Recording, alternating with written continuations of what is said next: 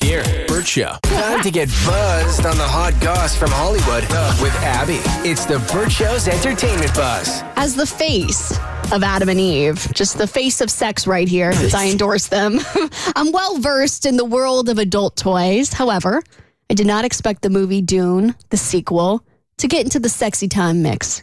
So, if you've never heard of Dune, it's a sci fi movie that stars Timothy Chevrolet and Zendaya. And Well, she's only in it for like two seconds, right? but that's all we need. We just need like two seconds of Zendaya and it's enough. She makes it. Which, by the way, have you seen her fashion looks recently? Oh, from, from Paris, the Haute Couture Fashion Week is she's been off the chain. thank God she's back. I needed to see more of her on my timeline. And also, her stylist is putting in the work because they're making her look kind of like a sci fi. It's very, like, all these looks are very sci fi adjacent. So it's like perfect marketing. So people are talking about it. Just chef's kiss. I kid you not, my Roman Empire is her closet. Oh my, oh my God! And who is her stylist? Like, who? Where do? Can I? Can I have like ten minutes of your time? Can you just give me some advice? Can you just tell me like where to shop? Like literally anything would be so great. But anyway, back to this this popcorn bucket. So the biggest thing that's been making headlines, other than Zendaya's incredible closet, is this Dune Two popcorn bucket, and it can only be described as something that you would find at Adam and Eve, which by the way, use code Abby for 50% off. Have you seen the bucket, Mo? I have I'm, not. I, I'm about to show you the bucket. And I, Mo, have an idea. it's so bad. Mo, I would like for you to, s- to describe to Yeah. the people what this looks like to you. hey, yo.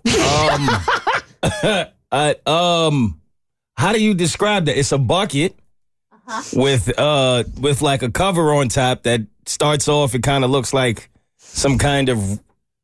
I don't know. It I looks like really- a butthole. like- It looks like a butthole. Okay, I, I didn't. I didn't get that from it, but now, but okay, I see it now. It, looks like, it looks like a puckered butthole. yeah, it, it's got like this silicone, like you have the popcorn bucket and then like this silicone thing that goes over top of it. And it's kind of like a cone and then it flares back out and it has like all these like teeth in it that you're supposed to stick your hand down into, but it looks like a Oh. giant butthole. Some people say it also looks like a fleshlight, yes. That's exactly what it looks like. which no shame if that's your thing. Just I just don't know anybody who um, who is large Wow. enough that this would be a good fleshlight for like them. they they had a meeting.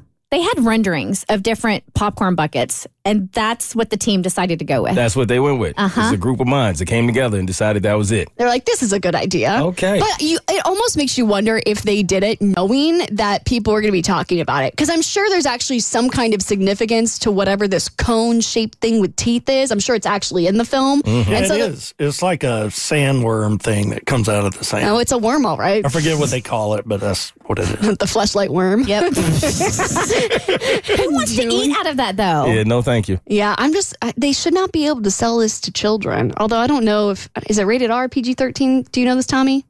I'd imagine it's PG 13. Who's the key grip? Do you know the name? of- I feel like you know everything about every movie, but yeah, it comes out on March 1st. So if you want to get your popcorn on while you're watching Dune 2, I don't. PG thirteen, baby. PG 13, but this is this is rated X, baby, at least before you get into the movie. All right, I want to talk about a pop culture phenomenon. Have you seen those people fighting for their lives at like Walmart for their Stanley Cups? What is going on? Nah, it's a big deal, right? I have not seen a kind of frenzy come over the white women of America since Bieber fever like this. No It- beanie babies. Oh, beanie babies. Oh my God. They're literally fighting tooth and nail for these Stanley Cups, which, if you for some reason don't know what a Stanley Cup is, it's like a, a big water bottle. I don't really get the hype. But it, they've been around for a minute, A while. and so why now all of a sudden are these the most coveted items for basic white women? I think it's just when something gets on social media, like when one influencer gets one, then the next one, and then it's sort of like that item that everyone's got to have, and you got to have it in a specific color. It's just, it's very bizarre.